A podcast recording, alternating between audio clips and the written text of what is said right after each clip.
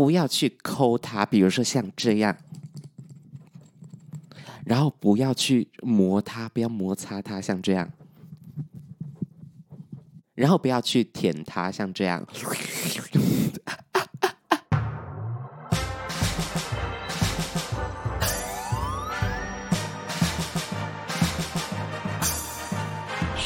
说你爱音乐。嗨，大家好，我是你们的偶像 DJ Midi 杨世宏，欢迎收听最新一集的说你爱音乐。在这个发片的算是淡季，其实在这个3、4月的时候其实算蛮淡季的，但是还是有很多好作品推出哦，要跟大家分享一下音乐的推荐啦。这一集又是我单口相声的部分哦，但是因为最近宣传期，我遇到非常多广播的前辈，遇到非常多 podcast 的前辈，所以想要跟大家分享一下歌手上这些声音类型节目到底要怎么录会比较好。当然我资历还非常浅哦，这不是一个容我可以智慧的一个议题，但是有的时候访问到歌手真的会让我剪辑非常的痛苦。如果这一集刚好有传播出去，让某些歌手的经纪人有听到，他们还没有来上过我们节目，结果后来他上我们节目之后，完美的掌握了这些手持麦克风的技术，那就给你拍手，一定会为我省下非常多的剪辑力气啦。当然呢，也是适用于各大听众朋友们，因为大家一定会去 KTV 吧，或者一定会上台演讲啊，或者是公开发言的这种时刻啦。要怎么样去讲话呢？这一集我们来讨论一下哦，抛砖引玉。如果你有什么更多更好的 idea， 或者是觉得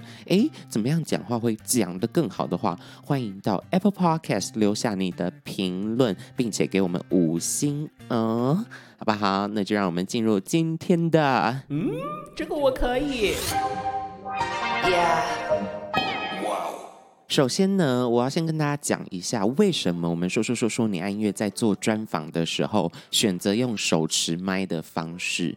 一开始我会这样想的原因，是因为我们的场地一方面没有一个等高的桌子啦，桌子比较矮一点哦，再加上歌手本身就是平常都是跟麦克风生活在一起的嘛，上台都是要拿手持麦的，所以我就想说，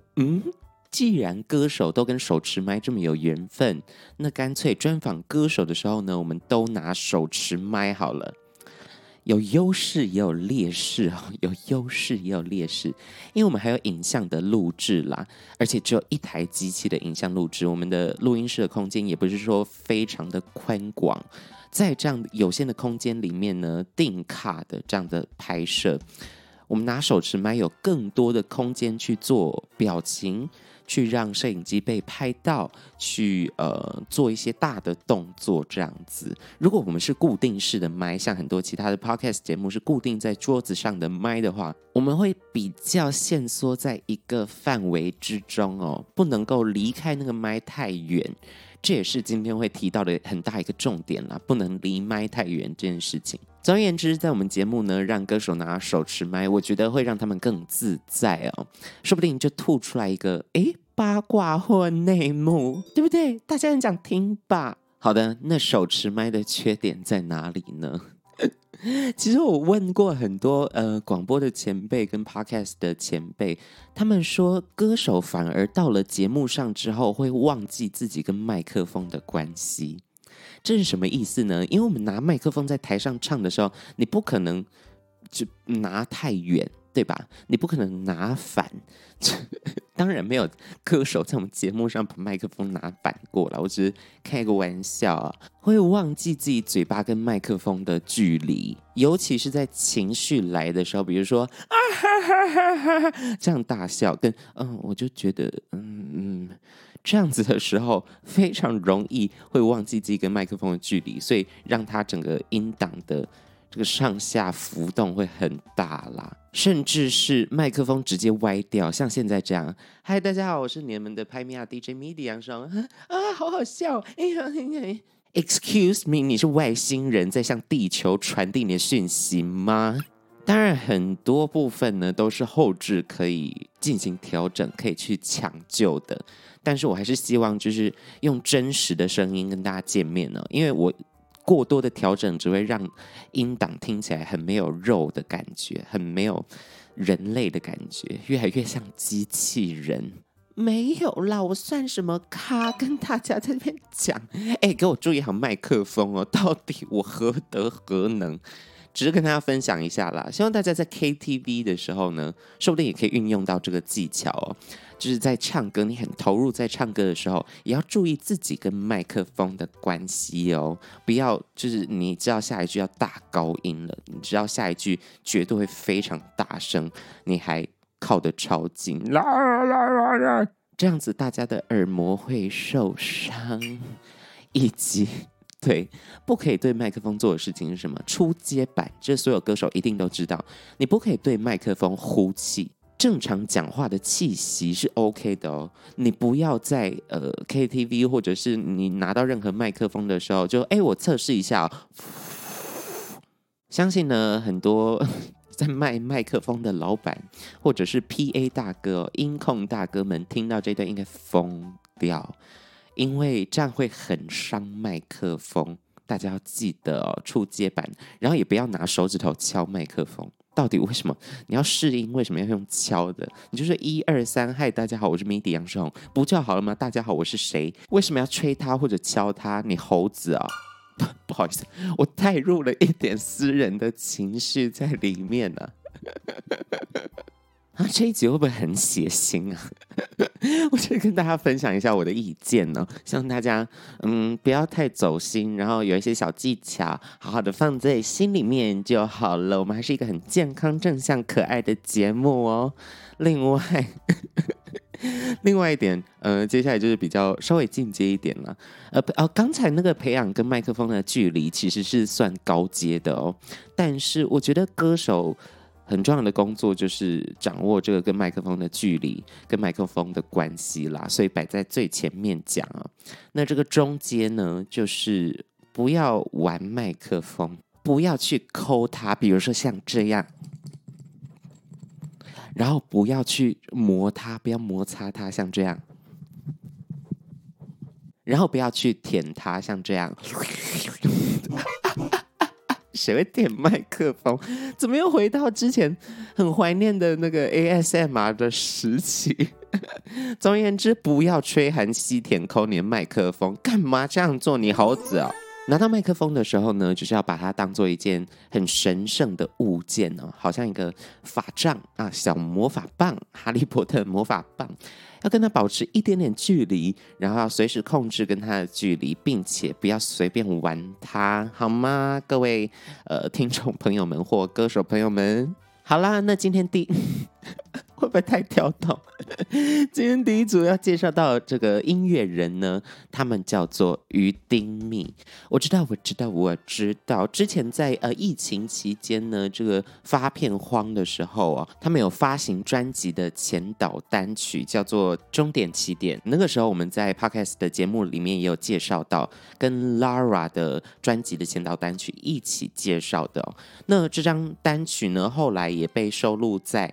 池塘怪谈这张专辑之中，也是于丁密自从叫做于丁密之后呢，他们的首张专辑。另外这张专辑最厉害的是他们有搭配一个池塘怪谈的剧集哦，里面的导演呢也有参与专辑的歌词哦，变成是他们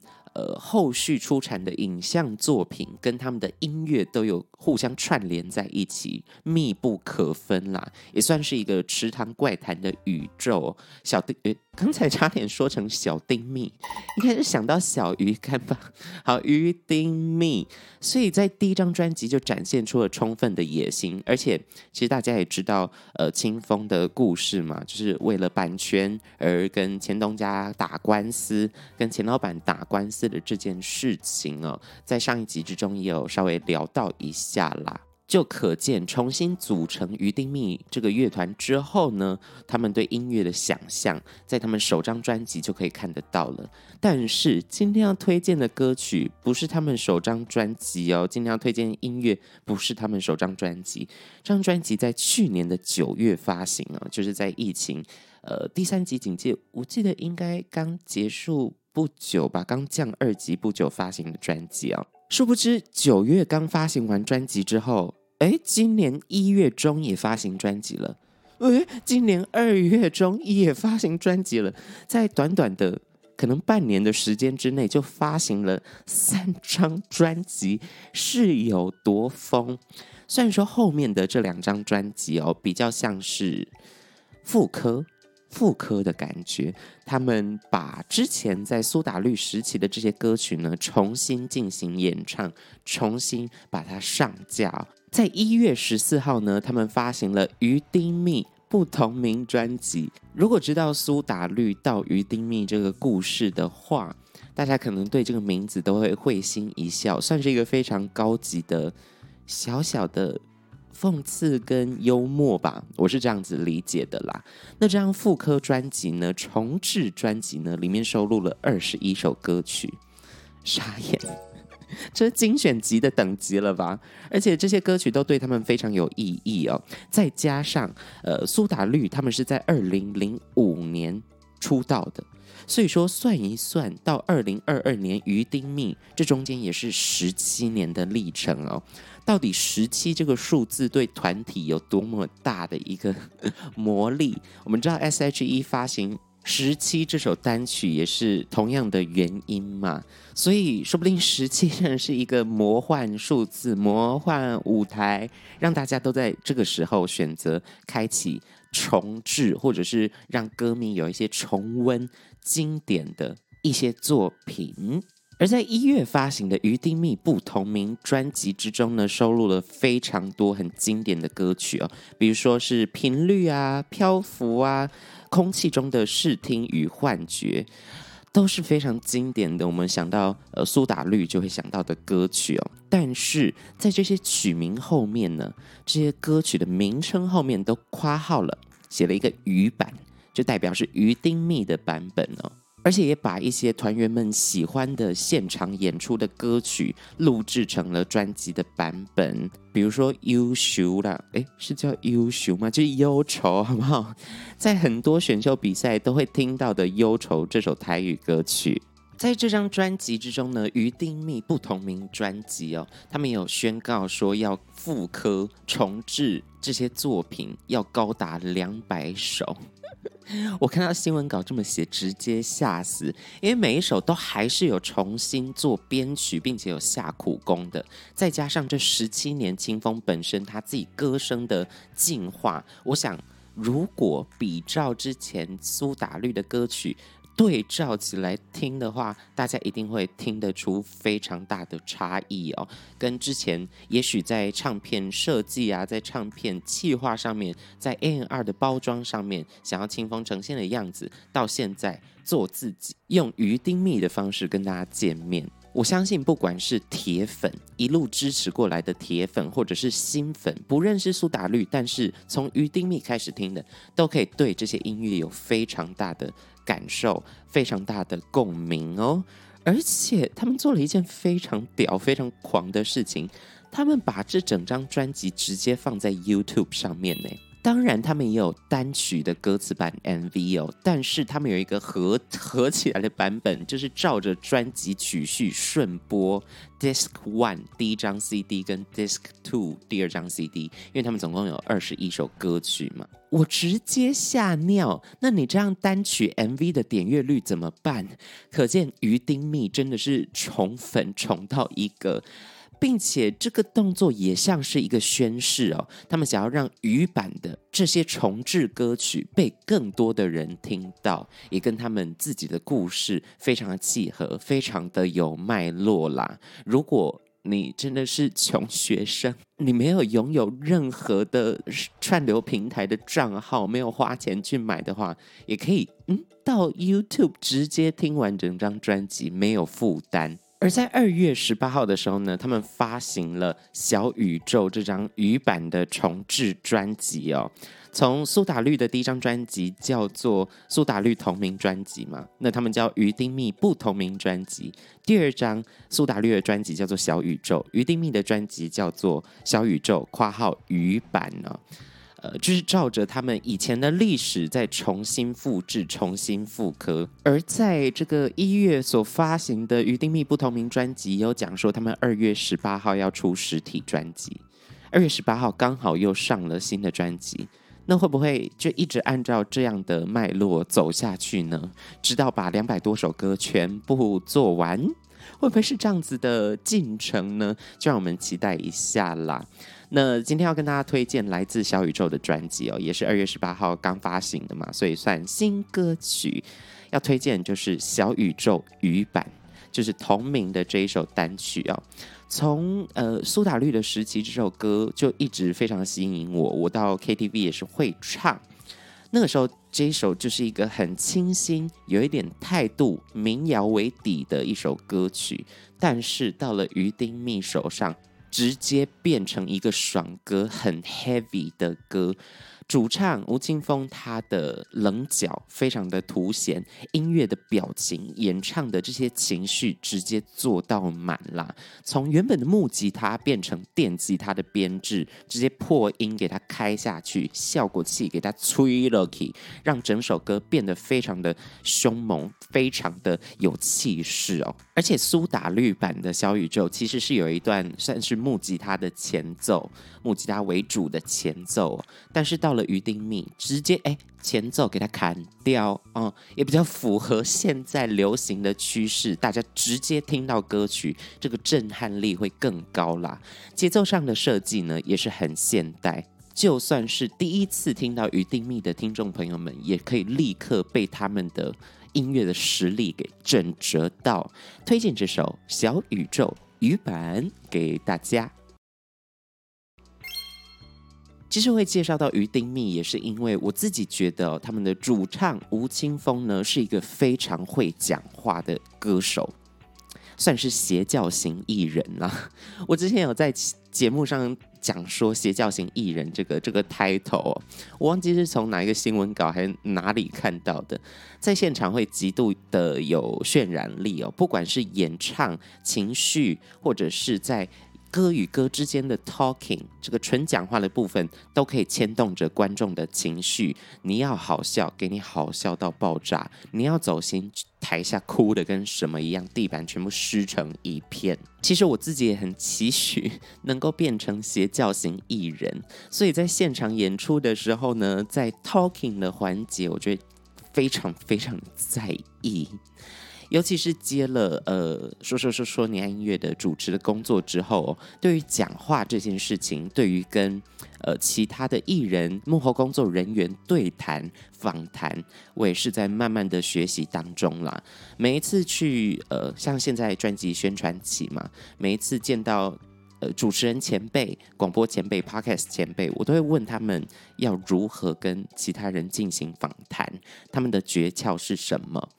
就是偷一点东西回来自己用的概念啦。现在要跟大家整理一下，分享一些我觉得听过而且是很多人都有讲到的重点，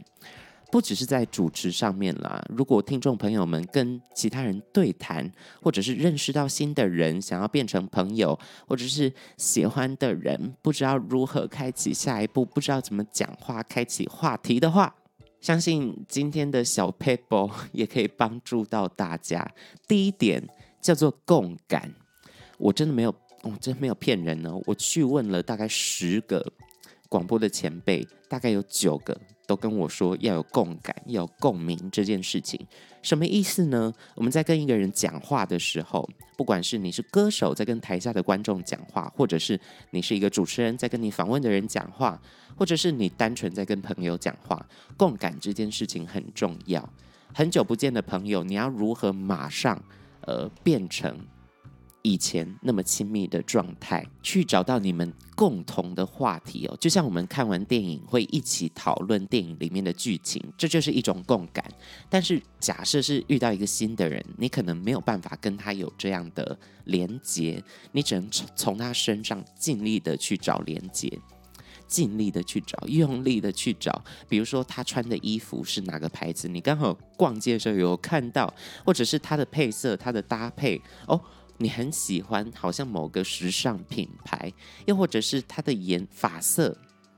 他的耳朵，他的眼睛，他的鼻子。重点就是观察别人哦，像是一般的艺人、一般的歌手，可能会有新闻去推荐他，你可以从新闻认识到某一方面的他，就可以从那个角度开始下手。但是如果是完全的新人，又没有什么唱片曝光的话，那怎么办呢？一个完全全新的人出现在你面前，哇，惨了！他全身上下任何一件衣服我都不知道哪个牌子哦，他搭的超丑，我不知道如何跟他开启下一步话题，怎么办？这就带到第二点了，这也是我从很多前辈的口中得知的。其实一开始完全不会想象到要注意这件事情，那就是聆听。其实在任何对话之中，最重要的就是聆听。开口问问题之前，开口问问题之后，仔细聆听这个人他讲话。比如有口误，三妈臭臭锅讲成三锅臭妈妈，大家可以一起笑一下，然后也许开启另外一个话题，就是所以你很喜欢吃三锅臭妈妈哦，什么之类的。人类在讲话很多时候会有一些自己的用语，就说你很常用哦，像我本人就是那我们来推荐那这个歌手这就是自己的赘词啦。你可以从一个人的讲话之中听到非常多的故事哦，包含他的用字遣词，包含他讲话的时候有没有迟疑，是不是心虚，你刚才在说谎哈？或者是他在讲话的时候讲得很有自信，代表他可能对这个议题是非常有研究的等等，都可以透过聆听而去引导到下一个话题啦。这也是共感的一部分哦。如果跟你对谈的人觉得你有在听我讲话，你有做我的功课，你认识我是谁，他就觉得我们是同一国的。我们是同一国之后，我想要问什么八卦，说不定他就吐出来了，这好可怕哦！希望没有人话术我，希望我这辈子没有遇过什么话术我的人类，真的是细思极恐啊！所以今天主要就是跟大家分享一下使用麦克风的方式啦，以及这个在讲话的时候要注意一些什么事情，也推荐给很多可能新人不太会讲话的音乐人，或者是不太会讲话的听众朋友们啦。就像我说的，在主持之路上，我也还是在持续成长之中啦。在去年呢，有一个机会主持到一个比赛的，他们选完了最后决赛获胜的人选。最后办了一个线上演唱会，在那个线上演唱会呢，会需要一个主持人来带流程，带整个访谈的过程。那我就是被邀请去担任主持人的部分，因为是 live 的线上演唱会，我超挫。那个时候除了说你爱音乐的录制之外，顶多就是一些小小听歌会的主持，小小的记者会的主持，累积的经验很少很少。而这个活动呢是2天的活动，所以会举办2次，也都是我主持。第一天开机之后，我直接大爆炸，导演喊5、4、3、2，嗨，大家好，我是那今天我们活动的名字叫所以第就是这样子。超级丢脸，而且线上还有200多人观看吧，还是2000多人，我不知道。他们一定觉得这个主持人是不是中风了？这个主持人在干嘛？怎么这么紧张？而且因为呢是现场的关系，再加上乐团，大家知道乐团演出的 setting 时间就会比较长，所以在 setting 的时候我就必须要带访问的部分，或者是请下一组乐团先上台 setting 流程的部分。再加上线上演唱会真的有很多不可控的因素，所以时间的控制以及现场的突发状况的应对，在第一场的时候我其实是做得不太好的，就开场其实已经爆炸了，当然就不太好。导演会一直拿一个小板板或用手势跟我沟通说，哎，这里要快一点，哎，他们可以了，或者是哎，这里给我无限拉长哦，拉长再拉长，他们台上还没 setting 好。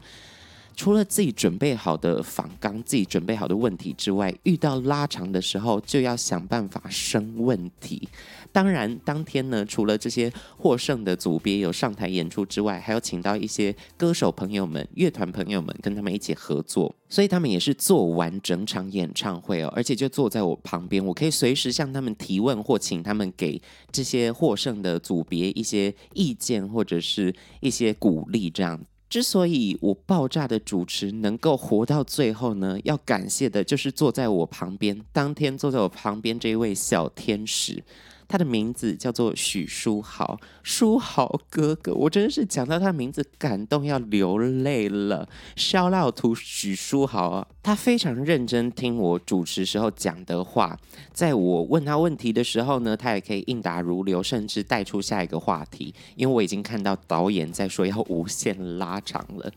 那到最后呢，这个主持就变成是我只要一遇到任何我卡住或什么的，我就直接左转，然后直接连往左边看着，哎，那许书豪有什么意见想要分享呢？超级不负责任。但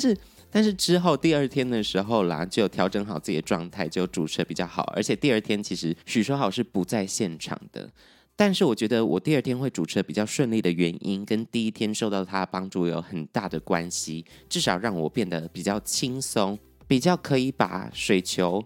这个球丢给在场的嘉宾，来来回回变成一个比较合理的主持状态啦。那我觉得他是一个非常会讲话的歌手，而且他也非常会唱歌哦，曾经入围过第29届金曲奖最佳国语男歌手，并且在去年发行了新的 EP 叫做 Nonstop， 今年他又发行新作品了，也是一张 EP 叫做感官四入。感官四入这张作品呢，主要就是把听觉、把音乐变成其他形式的感官哦，比如说里面有收录了香香的就是嗅觉的感官，还有 Watch Me 视觉的感官，还有 Touch Control 就是触觉的感官啦。到底要怎么样把音乐变成其他的知觉？因为许书豪他自己是包办了非常多的事项，比如说他也会写词，也会写曲，也会制作，也会编曲，也会弹吉他，什么都会啦。所以在控制这个感官上面，想必他有他自己的一套方式哦。今天要推荐的歌曲就是《Watch Me》，这首歌曲代表的是视觉的部分。到底音乐如何呈现出视觉感呢？听这首歌曲的时候，脑袋中的画面就是光与暗、亮度的差别，像这样子的感受去呈现出视觉的状态，我觉得非常的厉害，非常的恰当。前奏有一些很轻巧、很灵动的一些颗粒感的音符，听起来就好像小小的光点在弹跳。而进入到主歌的时候呢，包含歌词也是一个比较黑暗的阴郁的状态哦，搭配上比较长音、比较大片的包覆式的音色出现，会让人觉得好像被罩住了。而且它是一个有空间感的音色，听起来就在一个大的仓库里面，有点暗暗的。透过这样子不同的乐器、不同的配器层次分配，让人有了光与暗的感受。再加上鼓组的高频哦，它节奏的高频其实是很有光束的感觉，好像强光的感觉，但是又只出现一下下，就好像那种闪烁的灯光，让人觉得啊，怎么听一首歌会给我阳光刺眼的感觉呢？大概是这种情境哦，非常推荐大家去听听看这一首 Watch Me。包含香香的以及 Touch Control 这两首也是跟感官有关系的歌曲，大家可以去聆听看看，看他们如何带给你嗅觉以及触觉，透过音乐传达这些感官，我相信大家会非常的有共鸣，而且在歌曲之中可以找到自己的诠释哟。小宇宙语版许书豪 Watch Me， 这个我可以哟。那么以上就是我们今天节目的所有内容啦，希望大家还喜欢这些今天推荐的歌曲，一定要把耳朵打开，好好的去听可能你没有听过的新音乐哦。不管你是铁粉或者是你第一次来到我们节目上收听的听众朋友们，希望都能像苏打绿、于丁蜜一样，给大家留下非常深刻的印象。我是你们的偶像 DJ Midi 杨世宏，我们下周见啦，拜拜 ，Goodbye。